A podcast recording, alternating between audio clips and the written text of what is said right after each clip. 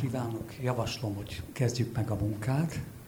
A munkahogyi szakosztály nevében köszöntöm a jelenlévőket, és köszöntöm azokat, akik majd később csatlakoznak a videó nézésével a szakosztály munkájához. Akik most először vesznek részt a munkahogyi szakosztály rendezvényén, azok részére szeretnék röviden bemutatkozni.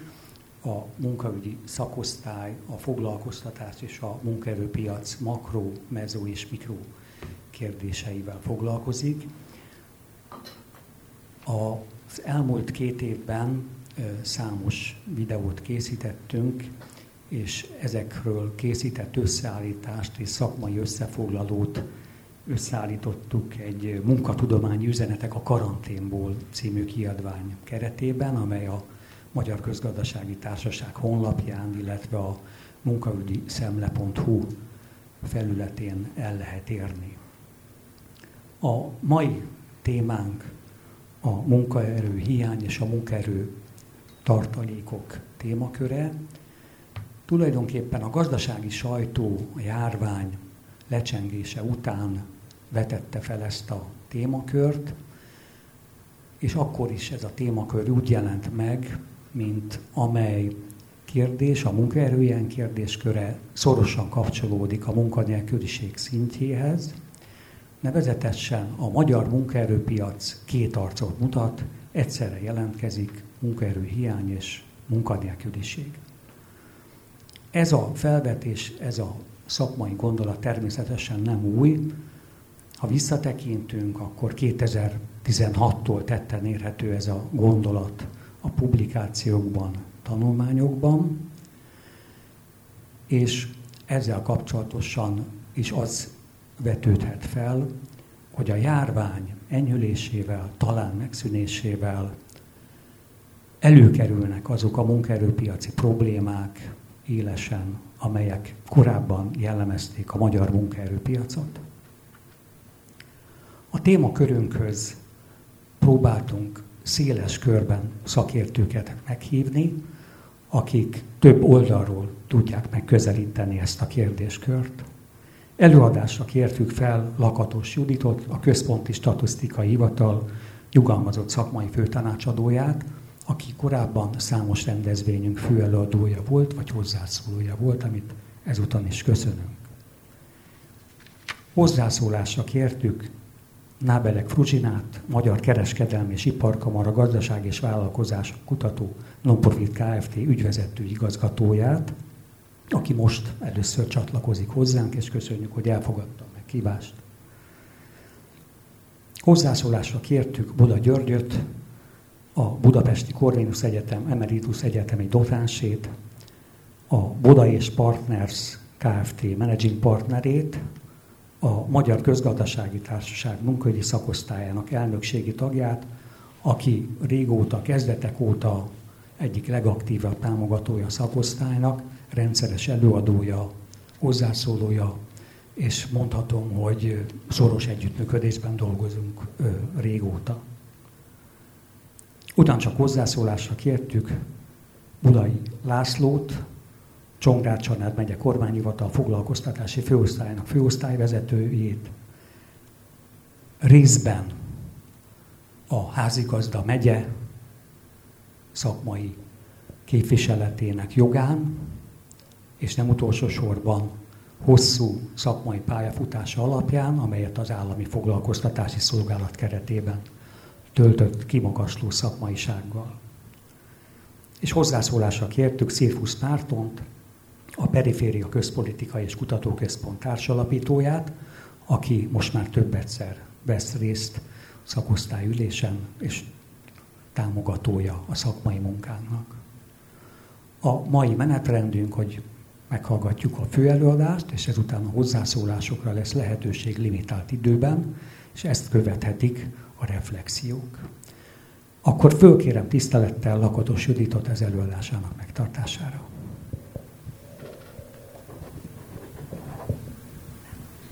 Köszönöm szépen a lehetőséget és a felkérést, és előjáróba szeretnék köszönetet mondani a KSS kollégáknak, akik segítettek a számanyagok összeállításában, nevezetesen Janák Katalin főosztályvezető asszonynak, illetve Csaba Erikának, aki tevékenyen közreműködött, hogy olyan adatokat megkapjak, amihez én most már nem férek hozzá közvetlenül.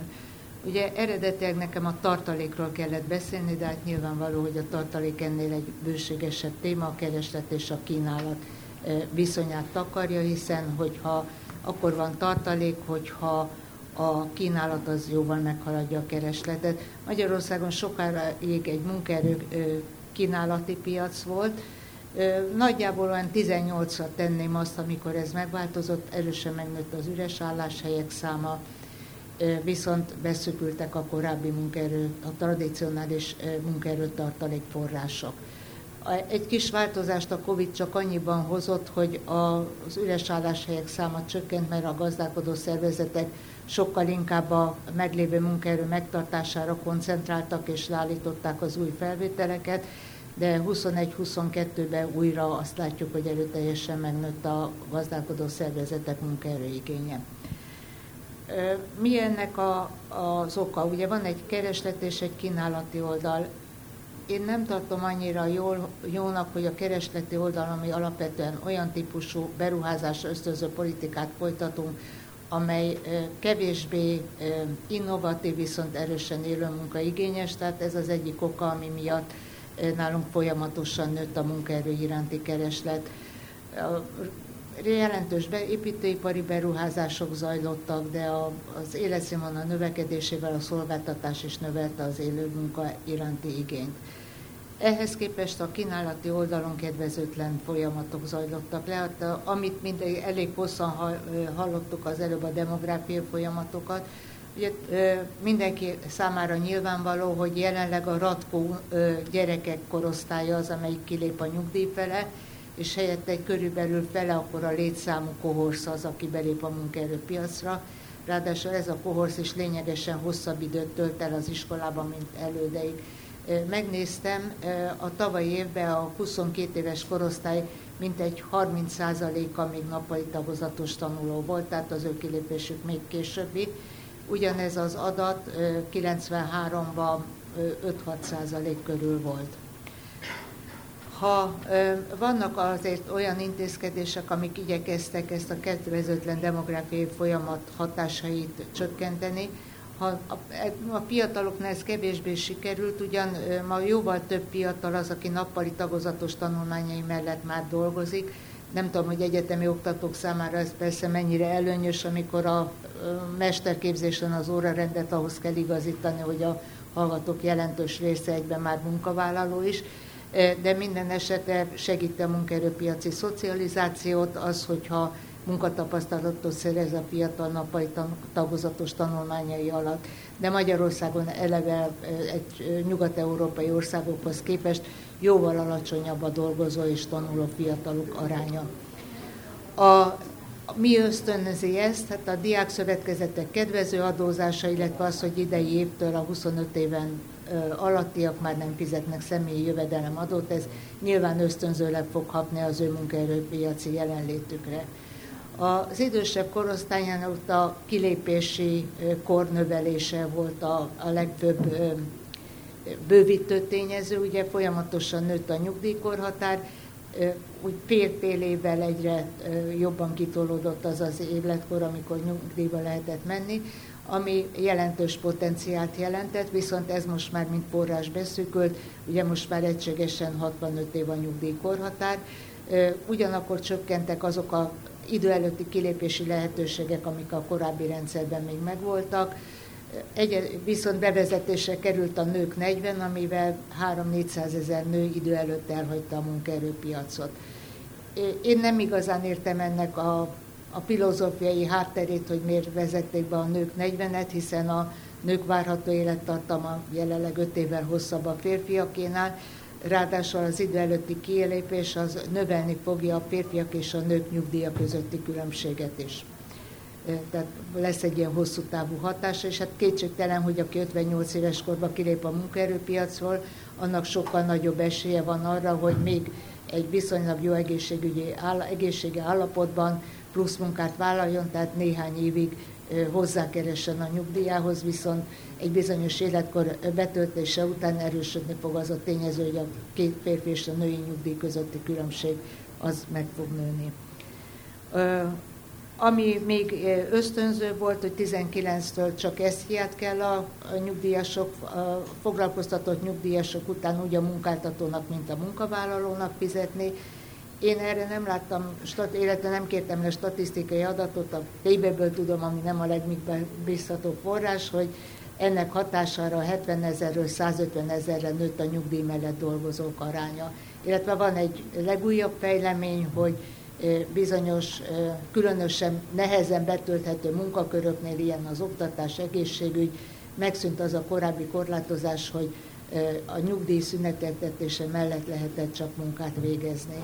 Ami legalábbis a pedagógusok esetében azt hallottam, hogy nem igazán váltottak ki azt, hogy visszaözönöljenek újra az oktatási intézményekbe, viszont kétségtelen, hogy alkalmas arra, hogy jelentős bérfeszültséget generáljon egy-egy tanári karon belül. A, van egy, nem túl jelentős, hogy a nyugdíj, a gyermekgondozási ellátás mellett annak korlát, korlátozás nélkül lehet munkát vállalni, ami szintén egy kínálatnövelő intézkedésnek tekinthető. A, nemzet, a, a demográfiai, ugye volt a belépés-kilépés, de feltétlenül beszélni kell a migrációról is, ami szintén nálunk apasztja a munkaerőtartalékot. Ugye mi is foglalkoztatunk külföldi munkaerőt. 21-ben az öt fő feletti vállalkozásoknál, költségvetési intézményeknél mintegy 60 ezer külföldi dolgozott, ezek egyharmada ukrán volt, utána a két legnagyobb 5-6 ezeres sokaság az Romániából, illetve Szlovákiából érkezett, ezt a szerbek követték, de voltak vállalat, gazdálkodó szervezetek, akik vállalkoztak arra, hogy egész távoli munkaerők integrálásával is foglalkozzanak, tehát voltak, ahol vietnámiak, pakisztániak, mongolok dolgoznak. Ennek persze jelentős költségvonzata van, illetve hát egy, egy elég nagy ö, ö, személyzeti problémát jelent annál a vállalat, nem is problémát, hanem megoldandó feladatot azoknál a vállalatoknál, amelyek ilyen típusú munkaerő foglalkoztatását vállalják, vagy arra kényszerülnek. Ezzel szemben a munkaerő felmérés adatai szerint 110 ezer körül van azok száma, akik magyarországi háztartásokból külföldön dolgoznak. Ez természetesen csak a jéghegy csúcsa, hiszen csak azon a kül, azokról a külföldön dolgozókról tudunk a munkaerőfelmérésből adatot kapni közvetlenül, amelyeknél van egy olyan háztartás, aki erről alkalmas arra, hogy adatot szolgáltasson. Most nem akarok belemenni a módszertani kérdésekbe, de szerintem a, a kiválasztás, a mintavételi eljárás miatt ez a szám is alulbecsült, viszont nem tudunk semmit a munkaerő felmérésben, legalábbis a hazaiból azokról, hogy milyen nagyságrendű az, aki effektíve teljes háztartással együtt elhagyta már az országot.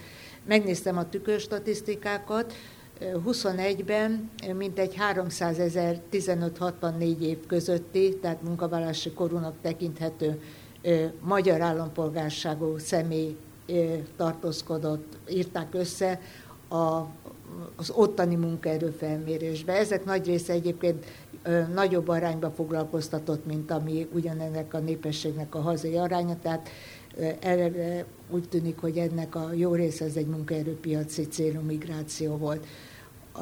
Itt is voltak állami próbálkozások, a Gyere Vissza Fiatal kampány, ami teljes sikertelenséggel zajlott, illetve vannak időnként ilyen propagandisztikus megnyilvánulások, ami nem valószínű, hogy felül tudja írni az embereknek az elvándorlási hajlandóságát, különösen akkor nem, hogyha a gazdasági helyzet nálunk jobb, illetve ha ilyen nagy marad a különbség az itteni bérek és a külföldön elérhető bérek között.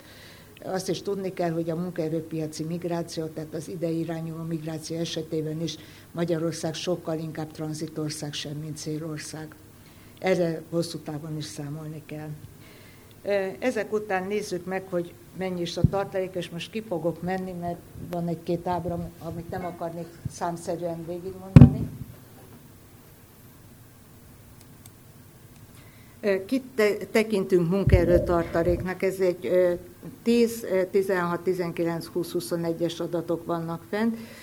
benne van a foglalkoztatott, az alul foglalkoztatottak kategóriában nem szeretnék foglalkozni, mert egyáltalán nem vagyok biztos, hogy az egy, akit megkérdezünk arról, hogy alul foglalkoztatott tudja hogy mit akarunk erről. Ez elvileg azok a személyek, akik szeretnének teljes munkaidőben dolgozni, de csak részmunkaidős állást kapnak, hát ismerve a magyar valóságot, én nem igaz hiszek ebbe a számsorba. Ami fontosabb adat ebbe a közfoglalkoztatott. Ugye a közfoglalkoztatott elvileg foglalkoztatott, tehát ben van abba a, a foglalkoztatott összlétszámba, viszont az elsődleges munkaerőpiac szempontjából egy igen fontos puffert jelentenek. Volt idő a, tize, a, a tízes évek közepén, amikor ez igen magas arányt ért el, aztán Különböző intézkedések hatására ez a szám erősen csökkent. Egyrészt ugye a közfoglalkoztatotti bér és a minimálbér közötti különbség az mesterségesen alacsonyan volt tartva. A közfoglalkoztatási bér bevezetésekor olyan 70%-a volt a minimálbérnek, majd ez erősen csökkent. A, de ami ennél sokkal inkább ösztönözte az elsődleges munkaerőpiacot való kilépést, az az, hogy a munkaerő hiányos környezetben a gazdálkodók erősen engedtek a munkaerő minősége iránti igényükből, tehát az alacsony iskolai végzettség, ami azért a közfoglalkoztatottakra összességében jellemző, az elavult szakképzettség vagy annak e- hiánya az egyre kevésbé volt akadálya annak, hogy belépjen az elsődleges munkaerőpiacra. A belépést megkönnyítette, ugye, hogy az építőiparban nagy arányban foglalkoztatható képzetlen munkaerő, de a betanított munkák jó része is hát, viszonylag alacsony iskolai végzettséggel megtölthető. Ennek hatására 21-ben már csak 87 ezer közfoglalkoztatott volt, azóta ez a szám tovább csökkent, és ami ennél fontosabb, egy erőteljesen megváltozott a nemek közti arány. Ma a közfoglalkoztatottak kétharmada nő, tehát joggal feltételezhető, hogy a közfoglalkoztatás számukra azt jelenti, hogy otthon tudnak maradni, a családi háztartási teendőket el tudják látni, és ennek fejébe hajlandók vállalni egy alacsony bért, illetve hát általában a közfoglalkoztatás azokban a térségekben magas, ahol eleve rossz a munkaerőpiaci helyzet, illetve olyanok a közlekedési kapcsolatok, hogy nem nagyon tudnának eljutni az elsődleges munkaerőpiacra az ott élők. A két legnagyobb tartalék kategóriát azt a munkanélküli, munkanélküliek, illetve az inaktívak jelentik, azok, akik szeretnének dolgozni, és rendelkezésre állnak, de valamilyen okból éppen nem dolgoznak. Ezen a két csoport között olyan nagy különbség nincsen, mert amikor megkérdezzük, hogy minek sorolja be magát, akkor pillanat, egy picit megpróbálom kinagyítani.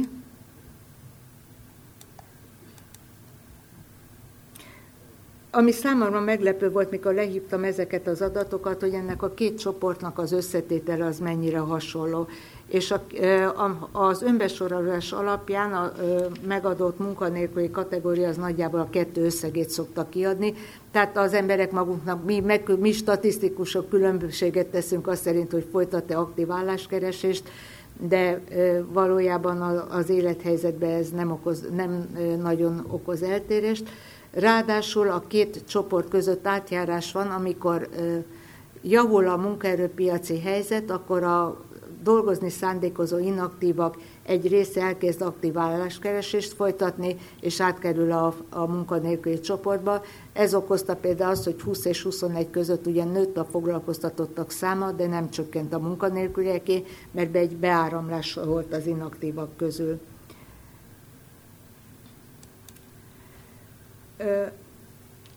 Most jelen, tehát 21-hez, 22-ben 21-hez képest mind a két csoport létszáma tovább csökkent, a dolgozni szándékozó inaktívaké mintegy megfeleződött, de alacsonyabb lett egy 20-30 ezerrel a munkanélküliek száma is, tehát a munkanélkülieknél ráadásul van egy úgynevezett illeszkedési munkanélküliség, tehát egy gazdaságban, egy piacgazdaságban mindig van, aki éppen munkanélküli és állást keres, ami a gazdaság normális működésének a folyamánya. Nálunk a 3,5-ös munkanélküliségi ráta nagyjából ezt az illeszkedési munkanélküliséghez rendelt szintet közelíti.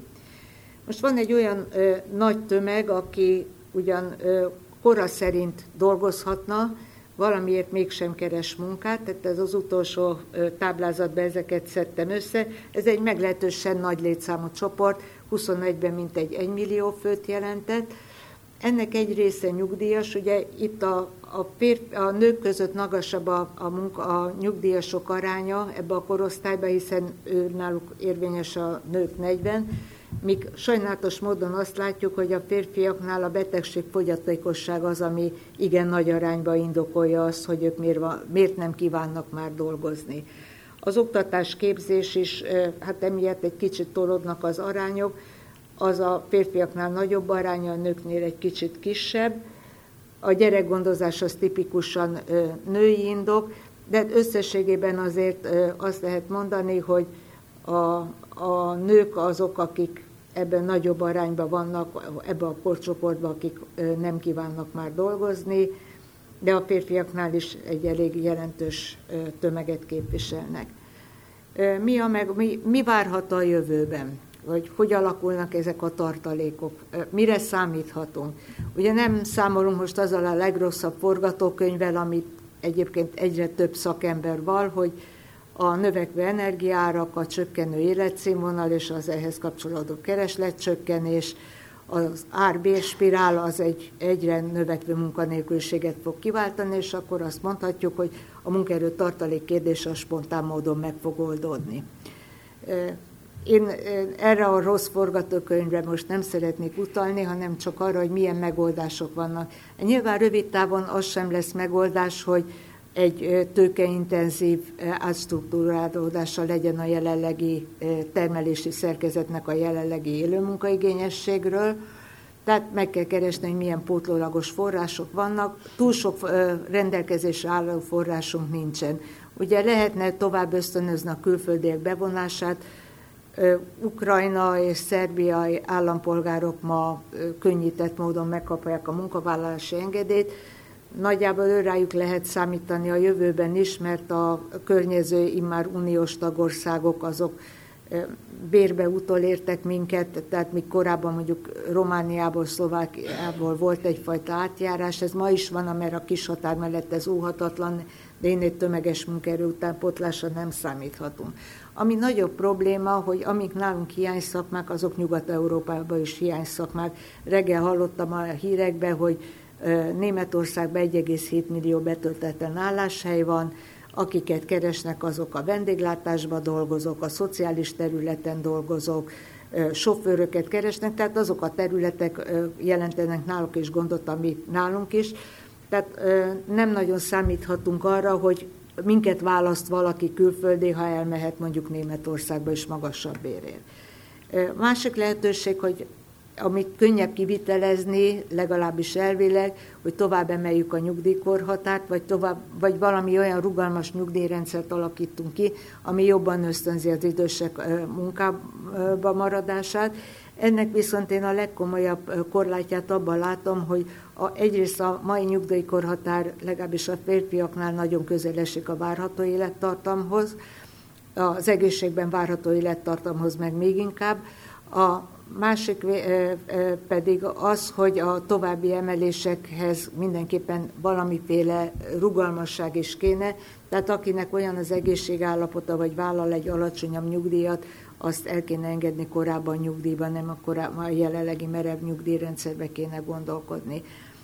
Tehát én olyan nagyon nem látok pótlólagos munkaerőbevonási lehetőséget, Hát meglátjuk, hogy a jövő mit hoz, hogy mennyire lesz egyáltalán szükség. Én az optimista szenárióban hiszek mindenképp. Köszönöm.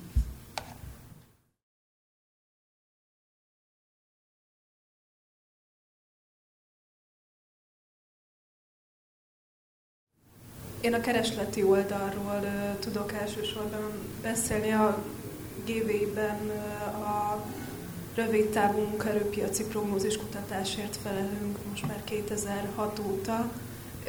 Ennek keretében most már évente kétszer kérdezzük a versenyszféra vállalatait a munkaerőgazdálkodásról és a munkaerő hiánya kapcsolatos tapasztalataikról, és ezzel kapcsolatban gondoltam egy pár adatot megosztani, illetve tényleg a keresleti oldalról bemutatni kicsit ezt a kérdést. Ahogy elhangzott, a munkaerő hiánya a vállalatoknak a percepciójában is igazából 2018 környékén tetőzött. Ebben az időszakban közel a cégeknek a fele azt mondta, hogy tapasztal bizonyos toborzási nehézségeket, ami akadályozza a működését. A Covid alatt érthető módon látunk egy visszaesést, körülbelül a cégek negyede számolt be toborzási nehézségekről, és 2022 tavaszára elmondhatjuk azt, hogy körülbelül a COVID előtti szinthez, tehát 2019-es szinthez térünk vissza a munkaerőhiány tapasztalásával kapcsolatban. Hogy milyen típusú cégek érzékelnek toborzási nehézségeket, ágazatokat tekintve egyrészt az ipar, másrészt is ezt a hírekből azt hiszem mindannyian ismerjük, hogy a, a vendéglátás és a szálláshely szolgáltatás az, ami a, az átlagosnál magasabb munkaerőhiány tapasztal. Egyéb szempontokat figyelembe véve el lehet mondani, hogy a nagyobb cégek, a döntően exportáló vállalkozások részben vagy egészében külföldi tulajdonú vállalkozások, illetve érdekes módon a, és nyilván ez az előzőekkel összefügg a, a jobb üzleti helyzetben, jobb rendelésállománya rendelkező cégek is ö, tapasztalnak munkaerőhiányt, tehát ö, azt látjuk, hogy tulajdonképpen a versenyképes vállalkozásoknál az átlagnál jobban jelentkezik a munkaerőhiányát. Kíváncsi vagyok a a paneltársak véleményére ebben a témában, mert szerintem ez egy nagyon ö, érdekes eredmény, és éveken keresztül ö, megfigyelhető ö, eredmény. Most nyilván ezek az adatok egy csomó mindent elfednek, tehát nem szólnak arról elsősorban, hogy, hogy milyen típusú munkaerőhiányról van szó. Próbáljuk a cégeket erről is kérdezni, és azt lehet elmondani, hogy hát az utóbbi években a szakképzett fizikai munkásokat hiányolják a cégek, ami azt hiszem szintén nem egy nagyon meglepő eredmény. A tendenciák azok nagyon hasonlóan alakulnak a különböző foglalkoztatási csoportok vizsgálatakor, és ami, ami még talán fontos, hogy a, a képzettséggel és a munkaerő minőségével nem elégedettek a vállalkozások. Ami szerintem még egy érdekes eredményünk ezzel kapcsolatban, hogy a, a béreket, illetve a munkakörülményeket, illetve a mobilitás kérdését, amiről úgy tudom majd a következőekben lesz szó, ezt kevésbé tekintik a cégek a munkaerőhiánynak az okaként. Tehát itt van egy ilyen aszimetria abban, hogy a, a, egy másik kutatásunknak az eredménye például az, hogy a, a szakképzett fiatal munkavállaló pályakezdők legkevésbé a bérükkel ö, elégedettek, amikor, ö, amikor munkába állnak, és a munkakörülményekkel, és leg, leginkább elégedettek például a, a társasággal, tehát a, a munkatársaikkal. Ehhez képest a cégek azt érzékelik, hogy a, a béreknek a, a szintje az nem feltétlenül okozza a munkaerőhiányt. Ez utal egyrészt szerintem egy ilyen információs aszimetriára, és utal arra is, hogy a cégek úgy gondolják, hogy az adott bérköltségi szinten, hogyha ezt megemelnék, akkor sem feltétlenül jutnának jobb minőségű munkaerőhöz. Még egy rövid reflexió az előzőekben elhangzottakhoz a nyugdíjasok foglalkoztatása, illetve a nyugdíj előtt állók foglalkoztatása. Vizsgáltuk ezt a, a kérdést is nem olyan régen. Azt látjuk, hogy a cégeknek a 16%-a foglalkoztatott 2021 őszén legalább egy nyugdíjas munkavállalót, és csökkenő tendencia látszik. Tehát nem érzékeljük azt, hogy például a, a járulékkönnyítések azok azt okozták volna, hogy, hogy a cégek elkezdtek volna tömegesen nyugdíjasokat alkalmazni, és egy hasonló munkaerő tartalékhoz kapcsolódó csoport, azt hiszem a megváltozott munkaképességűeknek a foglalkoztatása. Az is látszik, hogy a versenyszférában itt is egy csökkenő tendencia van. A cégek körülbelül harmada mondta azt, hogy legalább egy megváltozott munkaképességű munkavállalót foglalkoztat, és az általunk vizsgált ágazatokban az összes foglalkoztatottnak mindössze egy százalékát teszik ki ezek a munkavállalók. Tehát itt a munkaerőtartalék kérdésben hát lehet még gondolkodni, azt hiszem, hogy a, a vállalkozásoknak a, a motiválása arra, hogy bizonyos csoportokat ö, foglalkoztassanak, az, az ö, eredményt érhet el. Köszönöm szépen. Nagyon köszönjük a GVI adatainak a bemutatását, és hozzászólásra kérem Buda Györgyöt.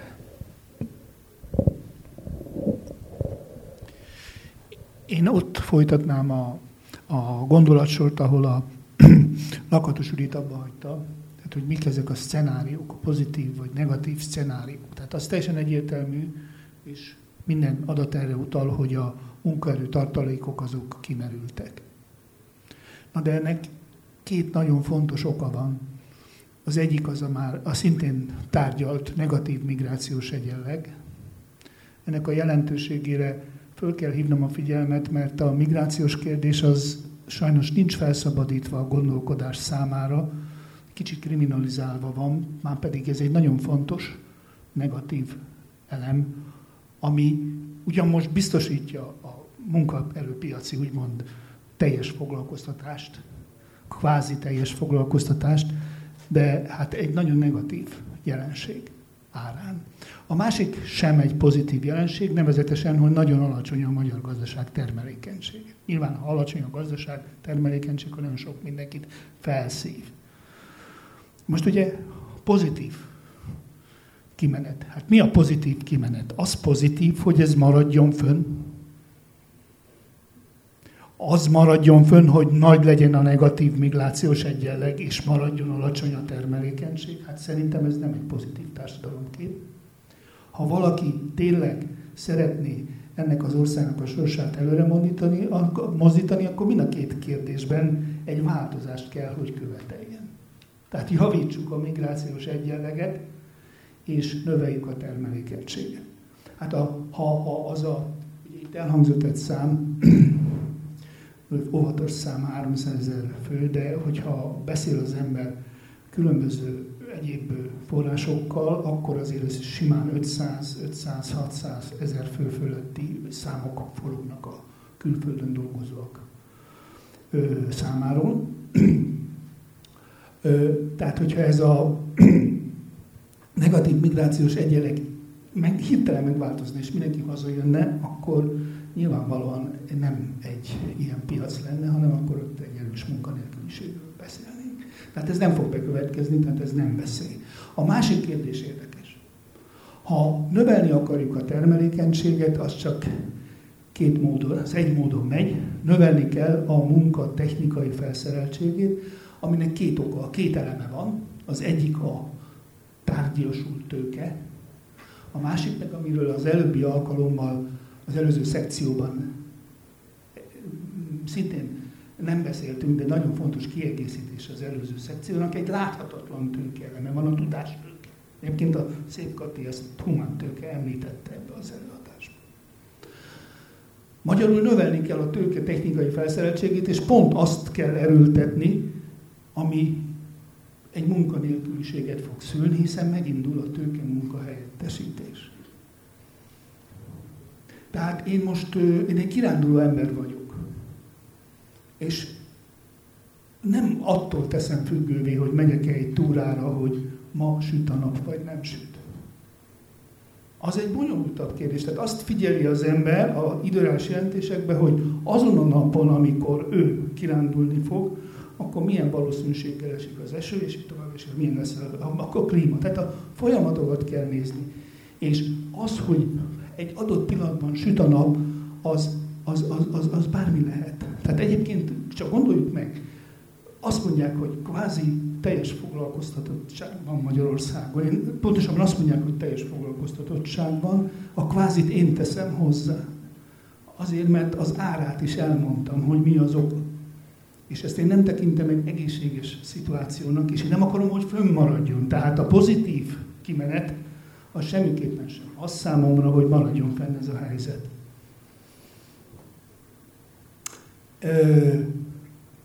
mit lehetne tenni ennek érdekében? Ugye, ugye a, a, a, a, nem hangzott el, de hát ugye itt is beruházás, beruházásra van szükség, mégpedig a munkaerőben van egy beruházásra szükség, ami, ami, ami megemeli a munkaerő termelékenységét. Na most a termelékenység növekedése az egy kétarcú folyamat. Tehát az nem azt jelenti, hogy munkanélküliség lesz, de mindenképpen a feszültséget növelni fogja a munkaerőpiacon, hiszen a termelékenység, a növekedés az meg fogja követelni a magasabb képzettségű embereknek a nagyobb számát. Ugye egyébként ezek a felmérések erre utalnak nagyon szépen, hogy ezeket keresik elsősorban a vállalatok, és csökkent, és baj lesz azokkal az emberekkel, akiknek alacsony a képzettség. Ha megnézzük a munkaerőállomány alakulását, akkor egy nagyon érdekes szakképzési satú képe alakul ki benne. Tehát a felsőfokú végzettségek aránya nő, a összeszerelő és a 8 osztály alattiak, meg a 8 osztályosok végzettsége viszont konstans. Tehát nem csökken. Nyilvánvalóan a kettő között a szakképzés áll, az mint egy satúra fogódik, tehát annak folyamatosan csökkent az aránya, és ennek egyik oka az, hogy a szülők nem szívesen adják szakképzésbe a gyereküket, mert ott nem látják, hogy olyan eredményt születne, ami hosszú távon nekik megfelelő életszínvonal biztosítana. Ugye leegyszerűsítve azt jelenti, hogy nem menj oda fiam, mert akkor sose leszel főnök, de azért ennél bonyolultabb a kép. Erről már nyilván tőled egy csomó érdekes információt. De az, azt, azt sajnos be kell látni, hogy a gimnáziumi végzettséggel munkai, munkaerőpiacra belépek aránya állandóan nő, évről évre nő. És ez nyilván azt jelenti, hogy egy munkavállalónak inkább megéri fölvenni egy szakképzetlen érettségizettet és betanítani, mert annak a tudása meg nagyobb alapot biztosít neki egy magasabb termelékenység eléréséhez, mint egy szakképzettet felvenni. És a, a, a, a, ebben a jelenségben a társadalomnak a jövő iránti gondolkodása is megjelentkezik. Mert egyszerűen azért adja a szülő a gimnáziumban inkább a gyerekét, mert ott lesz egy olyan általános tudás, ami később további lehetőséget biztosít neki, perspektívát biztosít neki. Na most persze azt meg kell kérdezni, hogy ez társadalmilag hasznos-e, mert ugye ez azt jelenti, hogy ezeket az embereket a munkahelyen fogják alapvetően kiképezni, ami a munkahelyeken a képzési költségeket meg fogja növelni. Tehát a munkahelyek költség struktúrájába besodorja azt, amit nem végez el az állami oktatás. Összességében tehát én a jövőt ilyen szempontból nagyon sötéten látom, mert a, amit ez a kormányzat alapvetően elhalaszt, az az oktatási beruházás, ami rövid távon nem hozva jelentős eredményt, és nyilván azért nem megy bele, mert, mert, mert, mert, mert, mert annak az eredményeit más fogja learadni, hogyha valaki csinálja. Viszont ha nem csináljuk ezt az oktatási beruházást, akkor én nem látok pozitív kibontakozást. Ugye az a pozitív, pozitív kibontakozás, hogy marad a jelenlegi egyensúly helyzet. Süt a nap, nem fog esni az eső, de ilyen nem lesz. Előbb-utóbb ennek megint az ára, és akkor elég kellemetlen időjárás alakul ki a munkaerőpiacon. Köszönöm szépen, Icettem. Nagyon köszönöm a hozzászólást, és benne a, talán úgy is lehetne fogalmazni, hogy kihegyezett ö, megállapításokat. Hozzászólásra kérem Udai Lászlót. Ugye mit is mondjunk itt, mint a Nemzeti Foglalkoztatási Szolgálatnak a szakemberei. Én személy szerint 30 éve foglalkozom ezzel a területtel, tehát munkaerőpiaci tartalékról én eddig minden előttem szólóval egyetértek. annyi különbség van, hogy azért a munkaerőpiaci tartalékot egy kicsit kezdjük is el elemezni, és akkor kezdjük is el országos szinten azt megnézni, hogy azok, akiket mi nyilván tartunk álláskeresőket, azok közel 230 ezer ember, itt ugye már egy eltérés van most KSH adataival, de ebből semmi probléma, hiszen ők definiálnak inaktív személyeket, mi pedig azt mondjuk, hogy azok nálunk álláskeresők és mi is definiálunk még ezen kívül inaktívakat, és majd külön ki szeretnék térni még a közfoglalkoztatásban lévőkre is. Tehát, ha megnézzük az álláskeresők számának az összetételét, illetve megnézzük azt, hogy az álláskeresők mióta álláskeresők a rendszerünkben, akkor elég szomorú képet látunk a munkaerőpiaci tartalékra. Azt mondjuk, hogy van 230 ezer álláskereső, ennek közel 40%-a 12 hónapja tovább regisztrált álláskereső. Tehát ezek a személyek azok, akik 12 hónapja nem voltak aktívak a munkaerőpiacon. Másik oldalról pedig, ha megnézzük azt, hogy én azt mondom, hogy van egy közel 38-39%-os tartós álláskeresők aránya, megnézzük a országnak a területi lefedettségét és az országnak a fejlettségi szintjét, hogyha nézzük, akkor ugye látunk olyan megyéket, ahol minden második ember 12 hónapja tovább regisztrált álláskereső, tehát gyakorlatilag valamilyen szociális ellátás, valamilyen állami támogatásban részesül, vagy esetleg ellátás nélkül, ellátás nélkül részesül, és van az országnak egy másik fele, ahol viszont kedvezőbbek ezek a tartós álláskeresők száma, nyilvánvaló ezek azok a területi régiók, ahol fejlettebb a munkaerőpiac, több lehetőség van a elhelyezkedésre. Hozzá kell, hogy szóljunk, hogy ugye Csongrád család megyéről beszélünk, és hát ugye helyi szakemberként el kell, hogy mondjam, hál' Istennek, mi megyénk az a fejlettebb ország, fejlettebb részhez tartozik. Ez nagyon érdekes, az Alföld közepén, itt a Délalföldön, nálunk 26% a tartós álláskeresők aránya, ami azért azt mondhatjuk, hogy ebben a térségben ez nagyon kedvező. Illetve a másik dolog pedig az, hogy itt megint el kell, vizsgálni, el kell kezdenünk azt vizsgálni, hogy az álláskeresők, a munkaerőpiaci tartalék mennyire mobil, mennyire nem mobil. Megvizsgáltam azt, mielőtt ide érkeztem, hogy a nyilvántartásunkba beáramló emberek, akik kvázi most vagy azért, mert munkahelyet váltanak, vagy azért, mert esetleg már a kezdődő gazdasági válság hatására elvesztik a munkahelyüket, milyen ellátásba, illetve miben részesülhetnek.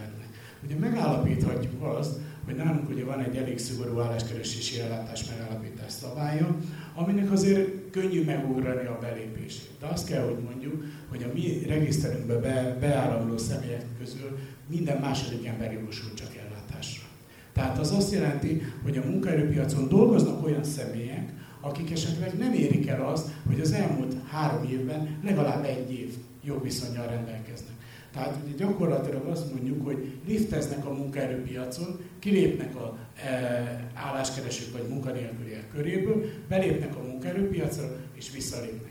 És ugyanezzel a problémával e, küzdünk a közfoglalkoztatás tekintetében, ami megint egy e, ugye munkaerőpiaci tartaléknak tekintjük. Ugye jelenleg most az országban körülbelül 72-73 ezer közfoglalkoztatótról beszélünk, Ugye ezért, hogyha megnézzük a közfoglalkoztatás évét, ugye az a 2011-12 évben kezdődött el fölfutni, ugye nyilvánvalóan nagyon kevés állás lehetőség volt, és ugye létre kellett hozni a másodlagos munkaerőpiacot.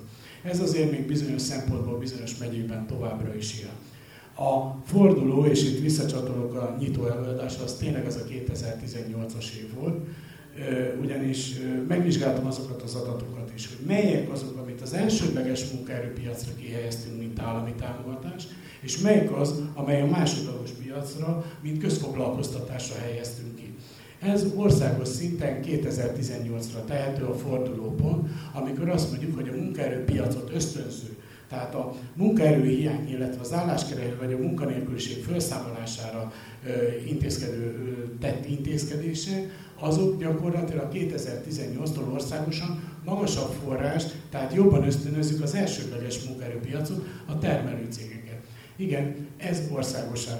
De azért megnézek, megnéztem két régiót az országban, az Észak-Magyarországi régiót és a Észak-Alföldi régiót. Ezekben a régióban ez a terület még mindig, tehát ez, ez a tendencia nem fordult meg. Tehát még mindig jelentősebb a másodlagos munkaerőpiac munkaerőpiac, a közfoglalkoztatásban lévők száma, és arra még mindig több állami forrást égetünk el, mint az elsődleges munkaerőpiacra. Megvizsgáltuk a másik oldalát, mit tudunk tenni, aki közfoglalkoztatásban van, hiszen a közfoglalkoztatott munkaerőpiaci tartani próbáljuk meg kihelyezni a elsődleges munkaerőpiacra. Van olyan személy, aki, és tényleg, tényleg vizsgáltuk ezt, és megnéztük, mi nagy hangsúlyt fordítunk itt a megyébe, hogy minden közfoglalkoztatottnak fölajánljunk elsődleges munkaerőpiaci állást. Nyilvánvaló azért tudjuk mi ezt megtenni, mert nálunk vannak állás lehetőségek, és van, van kínálati oldal, ezért kiközvetítettük őket. Van olyan ügyfelünk, aki 33 darab közvetítő lapot kapott az egy év elterte alatt. A 33 közvetítésből ötször helyezkedett el az elsődleges munkaerőpiacon, és folyamatosan, és most is közfoglalkoztatásban van. Tehát azért tudnunk kell azt, hogy a mi általunk definiált munkaerőpiaci tartalék, és itt visszacsatolok arra, hogy tovább rontjuk a helyzetet, hogy a, az, amit a KSH mér, vagy ami azokat az el, e, személyeket, akiket mi nyilvántartott álláskeresőknek tekintünk, borzalmas alul motiváltak, mind az elhelyezkedés szempontjából, mind pedig abból a szempontból, hogy őket visszavezessük az elsődleges munkaerőpiacra. Tehát itt én azt látom, hogy a regisztrált álláskeresőknek közel 40%-a tartós álláskereső, ezekkel a személyekkel valakit kezden, valamit kezdenünk kell, plusz még ehhez hozzájön az, amire azt mondjuk, hogy közfoglalkoztatásban lévő személyek, és föl kell őket zárkóztatni ahhoz, hogy ezek a személyek megfeleljenek az elsődleges munkaerőpiaci szereplők igényeinek. Tehát ez a két dolog az, amiben úgy gondolom, hogy a, az összetételt és a minőséget tudjuk javítani. Közfoglalkoztatással kapcsolatban még egy nagyon érdekes dolog itt ugye megyünkben is megfigyelhető, apró falvas településeken, kis településeken tényleg a női munkaerő továbbra is ott marad közfoglalkoztatásban, illetve a másik dolog, hogy nagyon sok olyan személy van a közfoglalkoztatottak között, akik rendelkeznek középfokú iskolai végzettséggel, vagy esetleg szakképesítéssel, de az elmúlt időszakban annyira kiestek a szakmáinkból, és annyira nem tudnak elhelyezkedni, hogy még a közfoglalkoztatásban is segít és betanított munkásként ö, ö, dolgoznak azért a kínálati oldalat is egy picit, hogyha vizsgáljuk a foglalkoztatók szemszögéből, azért azt látjuk, hogy ahol működik a munkaerőpiac, ott azért egy pozitív bér tendencia is elindult. Tehát ugye az, hogy a cégek ahhoz, hogy az ő megrendelés állományaikat tudják teljesíteni, és a cég tudjon beruházni, tudjon fejlődni, ehhez arra van szüksége, hogy a munkavállalóinak emelje a bért. Ennek van egy másik piaci folyamata, amit viszont a cégeknek úgy szintén kezelni kell, hogy ugye van egy dömping megrendelés, föl kell vennem 20 ember. De ugye nem talál megfelelő bér, bérére ember, tehát nem talál embert, ezért elkezd próbálni, hogy a bérrel próbálja behívni az embereket. Ugye, hogyha megemeli a béreket, akkor ott ő neki összhangba kell lenni, hogy már a nála több éve ott dolgozó személyeknek a bérét is folyamatosan kell emelni. Tehát, hogy ne okozzon ezzel egy bérfeszültséget, és ez azért úgy gyakorlatilag a cégek oldaláról elég komoly feltörés, feltörés történik, hiszen hogyha bemegyünk egy gyárkapunk belül, akkor ugye nyilvánvalóan egyből nem vagyunk profik azon a, azon a termelék tevékenységen, amit éppen elkezdtünk dolgozni. Tehát itt azért van egy betonulási idő, és ugye pont ezért jó, erre a betonulási időre tudjuk azt biztosítani, ugye pont ezeket az állami támogatásokat, amiket ugye az Európai Unióból is, hogy, hogy megpróbáljuk azt, hogy a alacsonyabb képzettséggel rendelkező személy, az alacsonyabb termelékenységű személyre is megtámogatjuk a foglalkoztatót, hogy, hogy egy picit akkor ő is foglalkozzon ezzel az emberrel, és próbálja meg fölfejleszteni. Nagyon érdekes, mert egy évvel ezelőtt megyünk egy kicsit kiemelt partnerként a következő uniós ciklusban egy ugye pilot rendszerrel létrehoztak egy Ginoplus támogatási forrást, aminek pont az a célja, hogy a munkaerő alkalmazkodásának és képességének a fejlesztéséről tudjunk beszélni. Ennek a, ennek, pont, ennek a célcsoportja pont az a személy, aki már dolgozik, aki már dolgozik, és ő neki megpróbáljuk az, hogy a képességeit, készségeit szakmai ismeretekkel, informatikai ismeretekkel, esetleg nyelvi képzéssel, de csak egy egyszerű betanító jellegű képzéssel ö, tudjuk segíteni. Sajnos azért a cégek ezt még nem ismerték föl, próbáljuk népszerűsíteni, de országos szinten azért még elég csekély, de egyre jobban látszik az a tendencia, hogy a cégek is kezdik ezt felismerni, hogy akkor igenis, akik kapunk belül vannak, azokat a személyeket próbáljuk meg fejleszteni, próbáljuk meg őket képezni, hogy esetleg a termelékenységük és a hatékonyságuk növekedjen. Tehát ne csak arra várjunk, hogy a középiskolából vagy az egyetemről kikerülők azonnal termelni tudjanak, hanem azokat a személyeket, akik benne vannak a gyárkapun, belül azokat is tudjuk fejleszteni.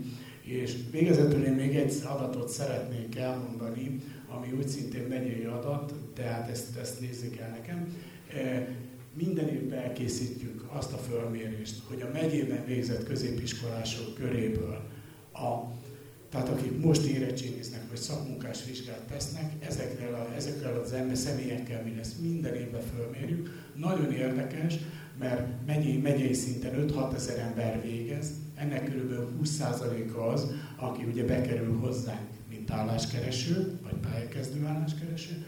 A többi része viszont ö, felsőfokú ö, intézménybe kerül, felsőfokú intézménybe kerül, vagy pedig a szakképzésből, akik jön, már eleve nem is lesz a munkaerőpiacunknak, mint inaktív vagy áll munkaerőt tartani, már eleve munkahelyre kerül. Tehát én azért azt nézem, hogy egy 6000 főnek a 21 20%-a az, aki bekerül hozzánk, és rövid határidőn belül el tudjuk őket helyezni. Én úgy gondolom, hogy ebből a szempontból a fiatal korosztálynak is van lehetősége, tehát azok, akik a szakképzést választják, azok szinte be se kerülnek inaktívként a munkaerőpiacra, mert azonnal az iskolapadból kikerülnek egy megfelelő céghez. Köszönöm szépen! Nagyon köszönjük az impulzív hozzászólást, benne a megyei adatok felvillantását és néhány mikrodimenziót, és utalnék arra, hogy László visszakanyarodott az alapdilemmához, a munkaerőpiac kétarcához, tehát ugye munkaerőhiány mellett van munkanélküliség is. Köszönöm, hogy elhangzott ez a közel negyedmilliós létszám, erről számos szakmai fórum elfeledkezik. Hozzászólással kérem Cirkusz Mártont. Köszönöm szépen én is a meghívást, és abban állapodtunk meg, hogy én még kicsit többet beszélek a, a területi szempontokról, már sok minden itt elhangzott, de még néhány szemponttal ezeket kiegészíteném, és én is először beszélnék nagyon röviden a munkanélküliségről, és utána pedig kicsit bővebben a munkaerőhiányról.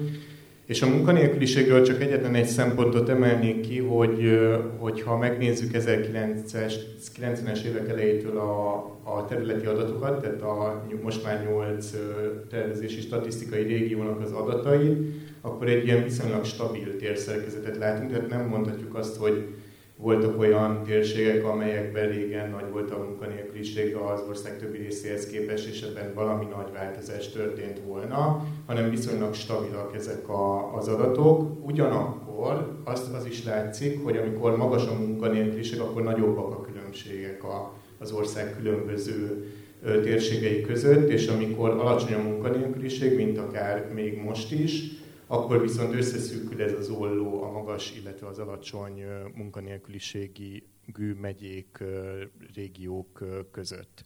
De ugye azt is hallottuk a felvezető előadásból, hogy a munkanélküliség iráta az egy dolgot megmutat, de még hozzá kell nézni a, az inaktívakat, meg hogy a potenciális munkaerőtartalék az ennél sokkal nagyobb. Átérnék a munkaerőhiányra, és még azokat a gondolatokat egészíteném ki néhány szemponttal, hogy mennyi mindent nem tudunk még az adatokból sem, vagy hogy az adat valamire még nincs is nagyon jó adatunk.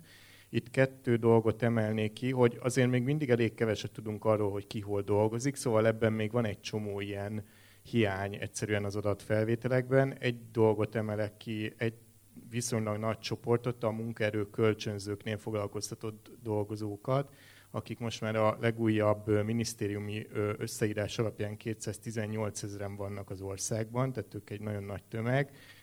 Viszont azt szerintem senki nem tudja az országban, hogy ők éppen adott napon melyik gyárban vagy munkahelyen tartózkodnak, szóval emiatt elég nehéz például erről a körről pontosan tudni, hogy meg egyetlen összerakni, hogy, hogy akkor ki hol dolgozik az országban. A, és hát a, a munkaerőpiacoknak a térbelisége az sokszor nagyon gyorsan is tud változni, tehát mondjuk megnyitnak egy új ö, gyárat, az teljesen át tudja akár alakítani több száz embernek a munkahely-lakóhely viszonylatait, viszont erről is csak nagyon ritkán van adatunk, mert az ingázási adatokat azt a népszámlálás méri, ami most legutóbb 2011-ben volt, és ezek már olyan régi adatok, amelyek valójában már elég kevés információ tartalommal bírnak például az ingázási szokásokról, úgyhogy mindenki töltse ki rendesen a népszámláló biztosnál a kérdőívet, amikor majd most októberben megjelenik a számláló biztos, vagy megérkezik a levél, hogy hogy lehet online kitölteni, mert nagyon fontos, hogy erről például legyenek, legyenek megbízható adataink. És akkor az utolsó részben még arról beszélnék egy kicsit, hogy mik azok a válaszok a munkaerőhiányra a munkaerőpiac különböző szereplőinél, amelyek valahogy úgy próbálják megoldani a munkaerőhiányt, hogy átszervezik azt, hogy a termelés az hogyan történik térben. A vállalatoknál ez így viszonylag egyszerűen is működhet, hogy egyszerűen a termelést áthelyezik oda, ahol van munkaerő. Magyarország ez az elmúlt években még azt hiszem, hogy mindig a nyertese volt globális léptéken nézve, hogy ide azért még mindig jöttek új munkahelyek az országba. De hát kérdés, hogy az, az ilyen olcsó munkaerőre alapozott modell az meddig tartható fenn, mert ugye, ahogy itt az előbbiekben beszéltek róla, többiek azért a munkaerőhiány elősen korlátozza ennek a modellnek a fenntarthatóságát. A, a másik megoldás, amit a vállalatok tudnak csinálni, az az, hogy munkaerőt importálnak.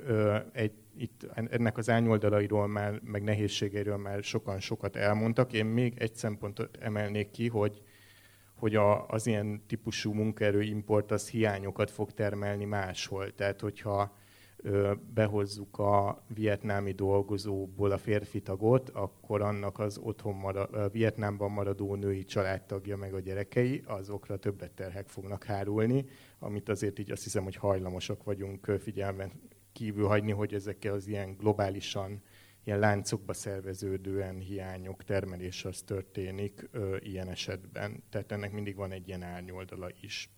Mit tehetnek a dolgozók, hogyha munkaerőhiányos helyzetet tapasztalnak, tehát például átköltöznek oda, ahol munkaerőhiány van, mert akkor reménykedhetnek abban, hogy esetleg jobb bérek mellett tudnak dolgozni, jobb munkakörülmények mellett. Ez egy nagyon logikus stratégia, viszont ennek is az elmúlt években szerintem így láttuk az árnyoldalait is, meg az év, elmúlt évtizedekben.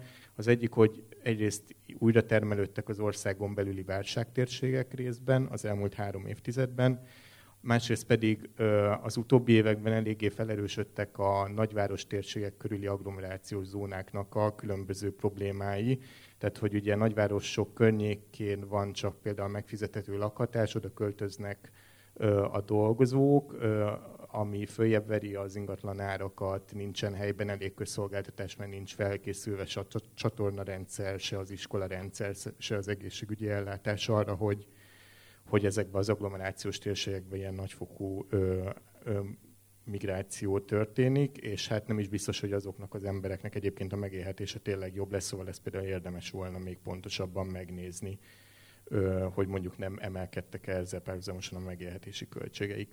És akkor mit csinál az állam, hogyha munkaerőhiány van? A bevezető előadásban már hallottuk, hogy egyrészt van a van az, az a megoldás, hogy a, az állam támogatja valahogy a beruházókat.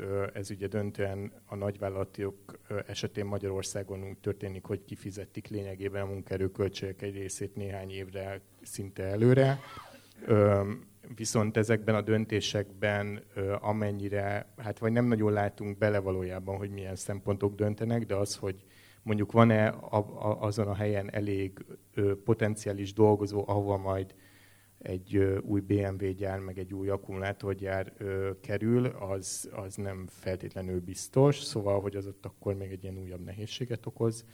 Az állam is próbál, próbál azzal foglalkozni, hogy munkaerőt importáljon az országon belülre. Ennek az ugye hagyományos formája az elmúlt három évtizedben a környező országokból el, legelőször a, a magyar ö, anyanyelvű ö, munkavállaló, ö, munkavállalói korban lévőknek a ö, nagyfokú beáramlása volt. Ez a tartalék ez ugye kifulladóban van demográfiai okokból is, és akkor a, most a, a pillanatnyi hiányhelyzeteket, a munkaerőkölcsönzés, illetve annak az ilyen kibővítése, és egyre nagyobb ilyen országcsoport, mármint harmadik országbeli országcsoportokból való egyszerűbb toborzás az, ami irányába próbál most tüzet oltani a kormány.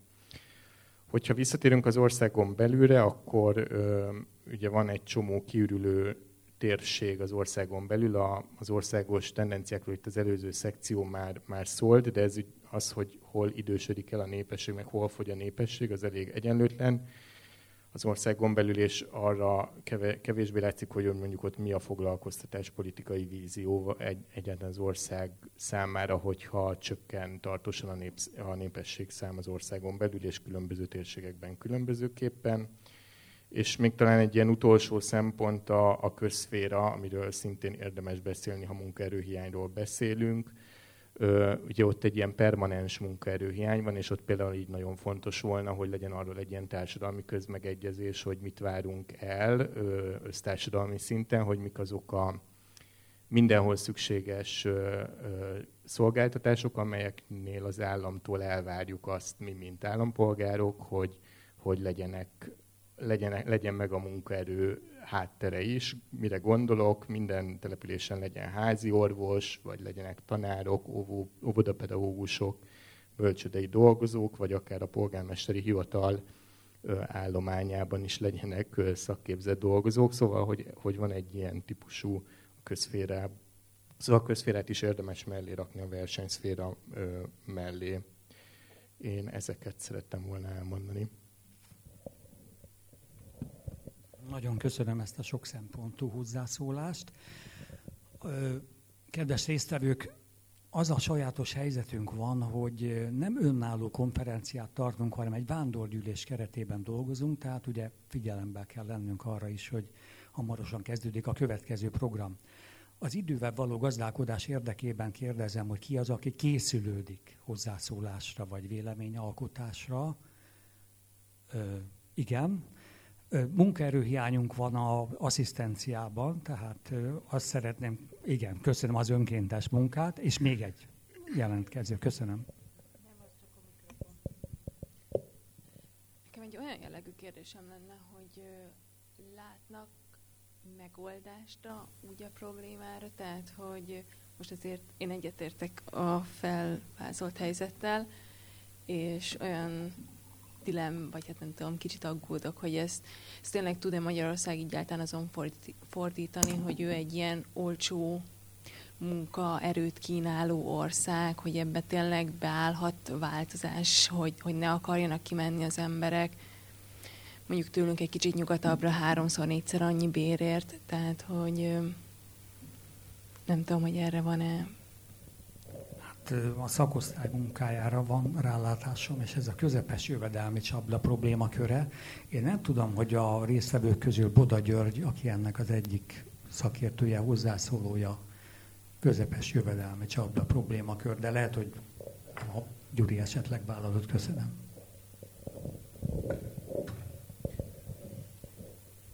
Hát nagyon őszinte volt a kérdés, őszintén válaszolok hang, ö, Romzsics Ignácnak most megjelent egy önéletrajzi munkája, amiben leírja azt a szituációt, amikor a családja eldöntötte, hogy ő mehet tanulni. Tehát a, egy paras családról van szó, Kalocsa környékén, és az ő édesanyja ragaszkodott ahhoz, hogy ő menjen kőművesnek. Tudjuk, ez a történész, egyik legjobb magyar történész van, már erről beszélünk, mert hogy ő akkor hamarabb több pénzt fog kapni. És ő meg szeretett volna tanulni, de akkor tudta a család, hogy akkor még legalább kilenc évig nincs jövedelem. Most a vitát a nagypapa döntötte el, tehát megnézhető a könyvben, vitát a nagypapa döntötte el, azt mondta, hogy hát ha a náci tanulni akar, akkor menjen tanulni, majd mi többet dolgozunk. Most ezt a, azért a Romsics Ignác példáját mondtam, mert mondhattam volna a sajátomat is. Én egy parasz gyerek vagyok, hogyha a származásomat nézem, és lezajlott ez a vita a családban, amikor én ö, elvégeztem a nyolc osztályt. Apám ragaszkodott ahhoz, hogy én legyek műszerész. Akkor az volt a menő szakma. És csak egy dolog mentett meg, hogy a volt iskolám igazgatója fölkereste a családot, hogy ne hagyják a fiúkat elkallódni, és akkor apám megadta magát, és bement a, a, anyám bement a Színjei Gimnázium és beíratott. De én nekem kilenc évig nem volt jövedelmem. Érti a dilemmát? Na most ezt érdekes módon egy család meg tudja oldani. Mert van egy nagypapa, meg van az én apám, meg az én anyám, akik büszkék voltak arra, hogy ezt az áldozatot meghozhatták. Én őszintén szóval társadalmi szinten ezt a vitát nem tartom lefolytathatónak.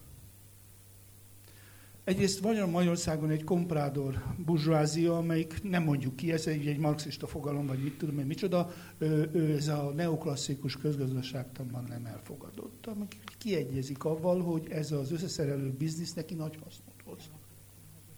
És neki ez nagyon jó. A másik meg, hogy ha most egy kicsit egy társadalmi vitában gondolkodik, akkor hogy magyarázza azt meg jelentős rétegeknek, hogy az oktatásba befektetek, de nektek nem tudok adni, majd jobb lesz nekik, ugye ők majd akkor hozzák az eredményt, kitalálják a fejlettebb bizéket, és akkor majd nektek is jó lesz. Tehát ezt én egy nagyon komoly társadalmi csapda helyzetnek érzékelem, de felvállalom azt, hogy beszélek róla, mert ha nem beszélünk róla, akkor lehetetlen bármiféle megoldás. Magyarország csúszik bele a közepes jövedelmi csapda helyzetbe, mert mind a termelési, tehát mind a létszám, mind a tőke alapvetően azokban az ágazatokban koncentrálódik, ahol a legkisebb az ellátási láncban a jövedelmezőség. Ez az összeszerelés.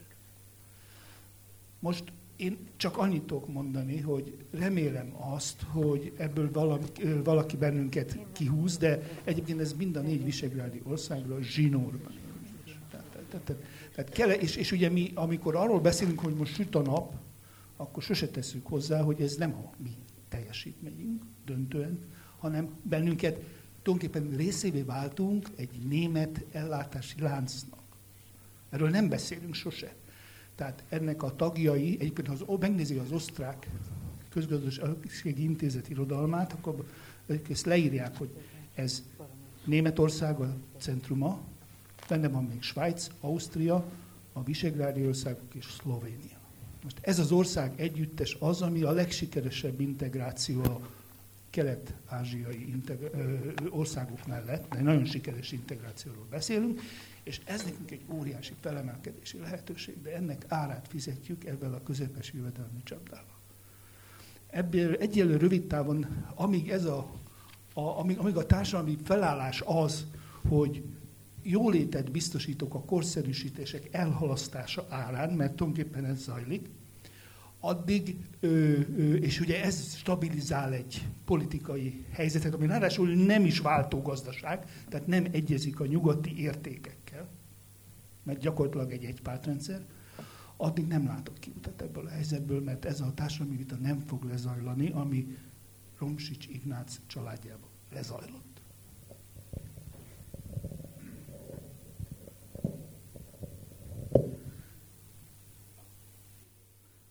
Köszönjük szépen a, a reflexiót. A szervezők jelezték, hogy a vándorgyűlésen a szekcióra szánt időkeretet kimerítettük. Én tudom, hogy nem lehet ezt a témát befejezni, és nem is szeretnénk, tehát inkább csak kinyitottuk ezt a vitát. Például nem hangzott el az a kulcsfogalom, hogy működtetünk egy aktív foglalkoztatáspolitikát, amelynek már egy története van.